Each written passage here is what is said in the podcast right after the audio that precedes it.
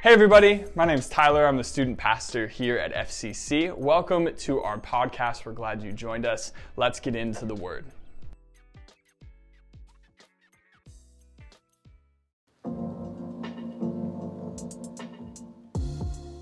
I always wanted to write a book, but I thought, what do I have to say that hasn't already been said? And then I started to witness friends and coworkers fall and ruin organization and churches because of their arrogant pride. And I, God had given me a, a front row seat to a couple of these situations, and I thought, hmm, maybe there's some more that could be said.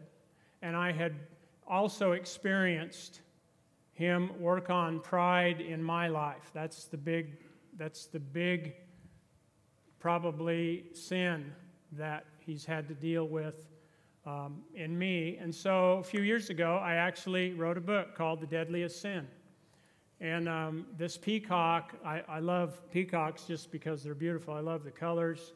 And there is no greater example in nature of this idea of personal pride. In fact, we even have an idiom in English where we refer to somebody as being proud as a peacock. So, um, and I actually get a royalty check every quarter. Yeah, so, Chris, Chris, you want to touch me? No. No? Okay. So, um, so every time that royalty check comes, I, I open it with joy and eager anticipation, and I go into Sandy, my assistant's office, and I say, Sandy, sit down. And she's always sitting down, but I... So, are you ready? My royalty check has come. And, you know, she's always eager and anxious. And I think the, the largest one ever was fifty-seven dollars and thirty-six cents. So, you know, I'm just, I'm like inches, no, centimeters, millimeters away from the New York Times bestseller list. And that's one of the ways that the Lord... You know, he just laughs. I can see it every time. Um, and that's how he humbles me on a regular basis. So there are seven things listed in the Bible that the Lord hates. Um, and pride is at the top of the list. In Proverbs chapter six, there's a passage, and it goes like this. There are six things the Lord hates, seven that are detestable to him. Haughty eyes. That word haughty is some, a word we don't use too much. It means full of yourself. It means arrogant eyes. A lying tongue, hands that shed innocent blood, a heart that devises wicked schemes, feet that are quick to rush into evil, a false witness who pours out lies, and a person who stirs up conflict in the community. Notice that the very first one has to do with personal pride. And I thought a long time about this idea of humility and how do you, how do you get humble? How do you achieve humility? I believe it is, uh, although it's not listed in the list that we call the fruit of the Spirit in Galatians five, it shows up in other places in the New Testament. I think humility is a fruit of the Spirit. How do you get it? It seems so elusive. And finally, I decided that humility is not the absence of pride. There is always going to be some residue of pride within every single one of us. But humility is the relentless effort to subdue pride in ourselves. How bad do you want it? How willing are you to fine-tune your pride radar within yourself so that you pick up on things you do to draw attention to yourself? Humility is not the absence of pride, but the relentless effort to subdue it in oneself. And here's what I've seen and learned in my extremely short life. Okay, just wondering if you agree. And, and here's why we need to talk about this. You can repent of anything. Any of these sins, you can give them to the Lord. You can ask Him to do His thing in you. You can repent and overcome any sin in your life unless you are prideful. And if you are prideful, there is no hope for you, because you will never notice, let alone admit, any sin in your life. And that's why this topic is so important. If we are prideful, we've already lost. I believe that's why it was the first on the list of things that God hates. So there is a classic example of all the different elements of pride in the Bible. And it just happens to be King Saul, the very first king of Israel. And since we're making our journey through God's story, which we're, we're also calling our story, because we find our story in God's story, right? As we're making our way through, we're at the time of the um, kings and prophets of Israel. And it's interesting to note that until there was a king, there was not a prophet. And that the office of the prophet arose when Israel wanted a king, and you just get the idea that God knew that someone with that much power was going to need a prophet in his life to keep him in check. And that's exactly what we're going to see in our story today. Um, the next message next week, I believe, Jerome, you're up right with David, and we're going to see uh, he, there's a prophet in David's life too that actually brought him back to the Lord, back to repent, repentance. So prophets and kings kind of go together. And the prophet at this time was Samuel.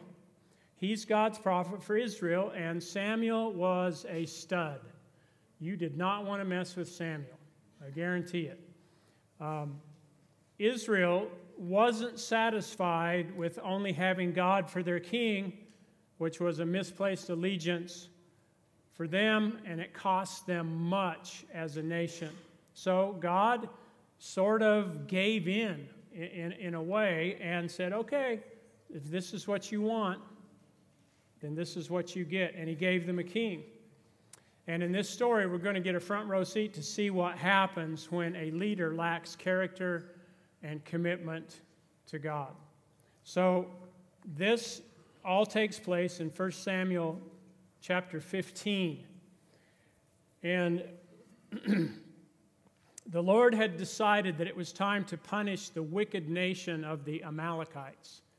Now this is this time of King Saul is about four hundred years after the Israelites left Egypt and made their forty-year journey through the desert before they arrived in the promised land. And one of the nations that were not friendly to them, who attacked them and ambushed them while they were on the way, were the Amalekites.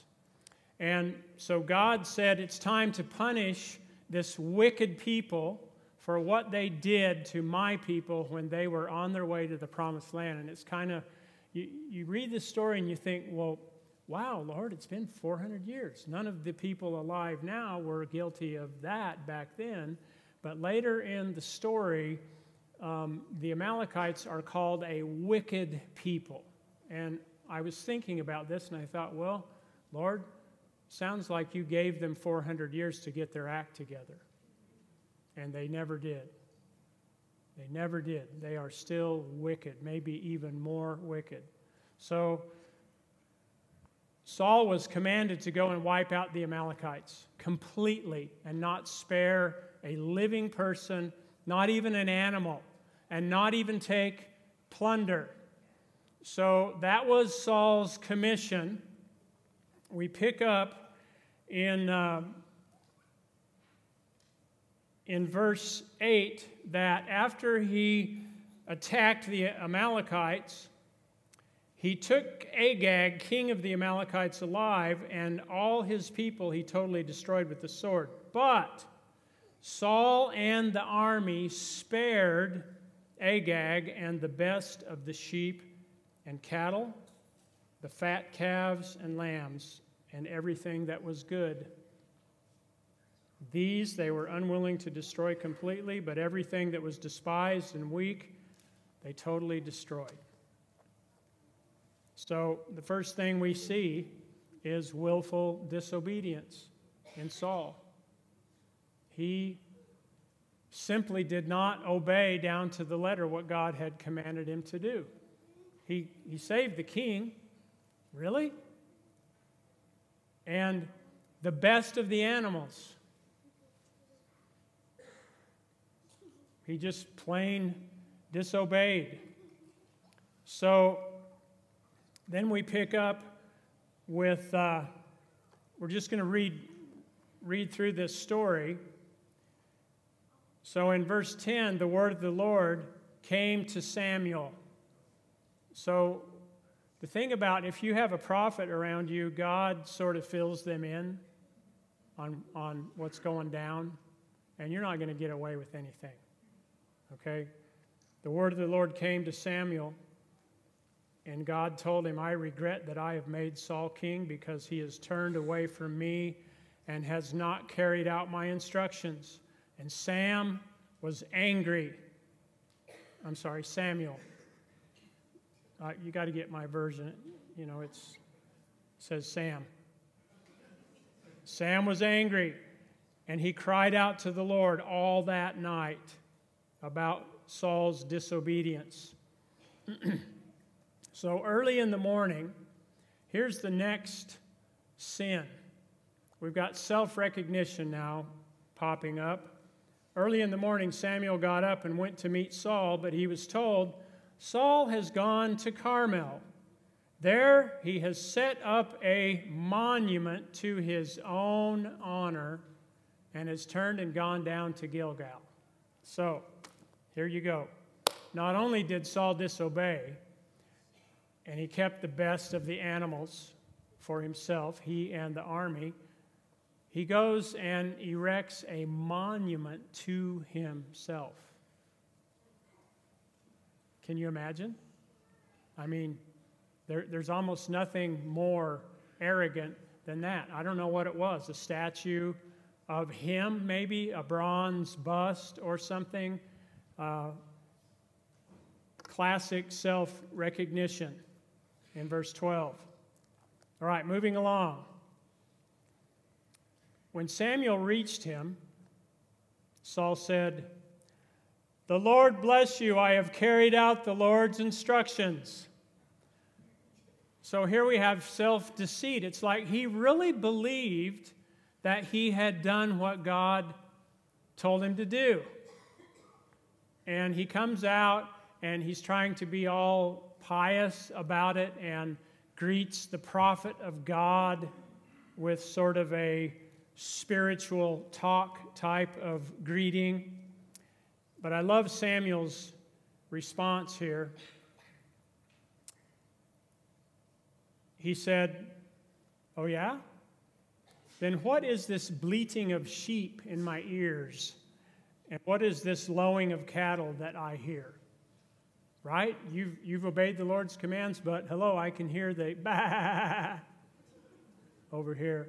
Thought you were supposed to kill all the animals. Moo. So we move on, and here Saul transfers the blame off of himself. So Saul answered, the soldiers brought them from the Amalekites. Uh, but aren't you the king? Aren't you the general, the leader of the soldiers. They spared the best of the sheep and cattle to sacrifice to the Lord your God, but we totally destroyed all the rest. Hmm. So Samuel, at this point, has had enough. In fact, he even says, "Enough!" And he shuts Saul down. He says, "Let me tell you what the Lord said to me last night." And Saul, we went over this with my, uh, my motley crew of disciples Friday, and they go, "Oh, so Saul's thinking, yeah, let me know. God, what, what, what good thing did God tell you about me?" Like he was going to get some kind of stroke. So Samuel said, "Although you were once small in your own eyes..." And people, listen, here's what can happen when you go from nothing to something if you're not careful. "Although once you were small in your own eyes, Saul, did you not become the head of the tribes of Israel? The Lord anointed you king over Israel, and he sent you on a mission saying, 'Go and completely destroy those wicked people, the Amalekites. Wage war against them until you have wiped them out.'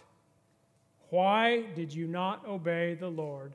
Why did you pounce on the plunder and do evil in the eyes of the Lord?" Woo. And then Saul is still not willing to own his sin.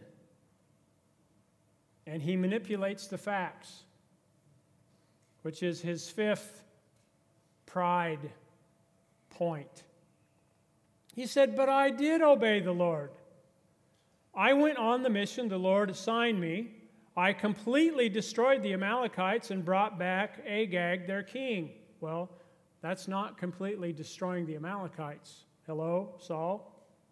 "The soldiers took sheep and cattle from the plunder, the best of what was devoted to the Lord, in order to sacrifice them to the Lord your God at Gilgal." So he's twisting. Anybody? Are you seeing? Have you seen this in someone before that you know, maybe in yourself, where you're, you're never quite willing to own your mistakes and you twist the facts to make yourself look better? That's exactly what Saul was doing here. And then we have Samuel's response, and this is a beautiful passage. It would be worth memorizing for all of us.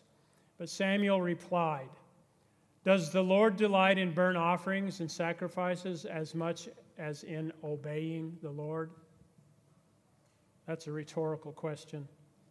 To obey is better than sacrifice, and to heed is better than the fat of rams. For rebellion is like the sin of divination, and arrogance like the evil of idolatry. Because you have rejected the word of the Lord, he has rejected you as king." Listen, people. To obey is better than sacrifice, which is simply a reference to our religious performance. Whatever you think you are doing for God, make sure that obedience is in there. Otherwise, it's meaningless. It is empty religion, and God has no time for that. He wants to see your heart. He wants to know if you're willing to obey him. So now we have the excuses. Disingenuous repentance. Then Saul said to Samuel, "I have sinned. I violated the Lord's command and your instructions." Okay, sounds like he's moving in the right direction, right? But he can't, there's always a but coming with Saul. He says, "I was afraid of the men, so I gave in to them. Now I beg you, forgive my sin and come back with me so that I may worship the Lord." Always an excuse. Always, always an excuse. It's like when someone says, sorry, I messed up, but. If you're really sorry, if you really acknowledge that you've messed up, there is no but. When are we going to be willing to grovel in our sorrow, in our humiliation, and just take what is coming to us for what we've done? That's what we have to be willing to do. God always raises up that kind of person. But until we're willing to humble ourselves and admit our failure, there is no hope. The worst thing now is Saul's attempt to save face. In verse thirty,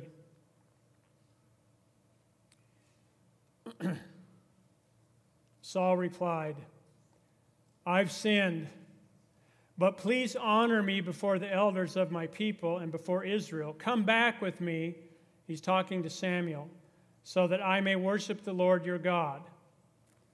What he wanted Samuel to do is come back and help him do some sort of religious thing before the elders of Israel so that they would see him doing that and not know about his sin, so that he would still look good. He wanted to save face. People, when we've messed up, there is no saving face. It's part of the deal if you really want to repent. If you're really sorry for what you've done, you do not try to save face. You take what's coming to you. And know that when you do, God will be in that moment, because he will see, he will see your suffering heart. He will see your genuine repentance, and you'll be okay. He will lift you up. He can help you recover. But if we try to save face, there is no genuine repentance at all. Contrast this with Saul's replacement. And that story is in chapter sixteen, the next chapter. And God reveals something about what he's looking for to Samuel. He sends Samuel to Bethlehem to meet Jesse. Jesse has eight sons. I'd like to know something about Missus Jesse, because she was certainly a boy mom. Anyway, eight brothers. Can you imagine growing up in a household like that? So Samuel knows that the next king is going to be one of Jesse's sons. He just doesn't know who. And so Jesse has his eldest seven pass before Samuel, and every time God whispers in Sam's ear and says, no, he's not the one. And at one point, early on, after the first or second son, the Lord said to Samuel, do not consider his appearance or his height, for I have rejected him, referring to one of Jesse's sons. The Lord does not look at the things people look at. People look at the outward appearance, but the Lord looks at the heart. People look at the outward appearance. We do, don't we? But the Lord looks at what? At the heart. This is what he is concerned about.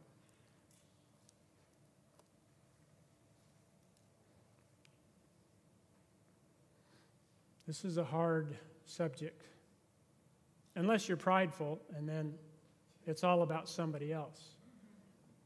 If you're prideful, this whole message does not apply to you. If you're eager to please God, if you're eager to be the man and the woman that God wants you to be, this message will cut you to the heart. I believe that he wants us to be able to look into the mirror and see the things about us that were in Saul. How willing are we? If God cares about you, He's probably put someone in your life that helps keep you humble. Maybe several people.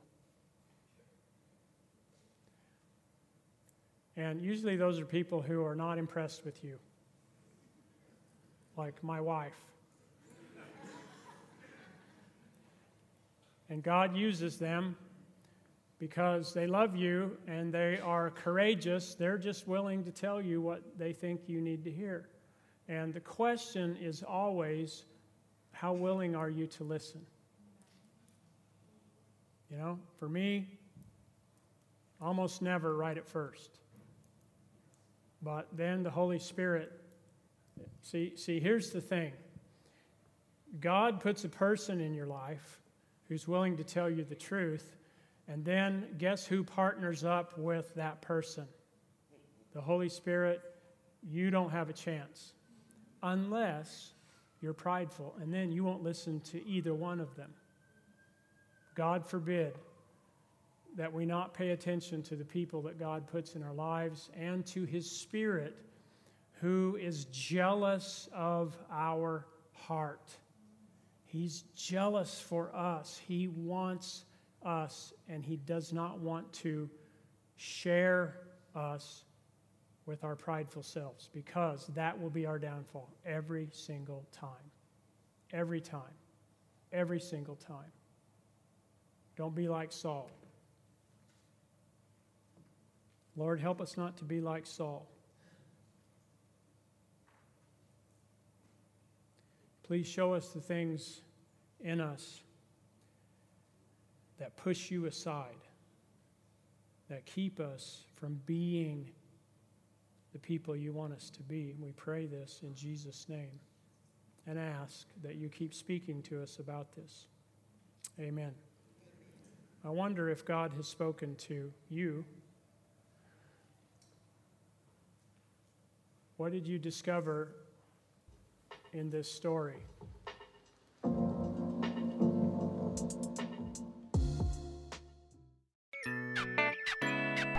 Thanks everybody for tuning in with us today. Stay tuned for more content coming soon. Have a blessed day.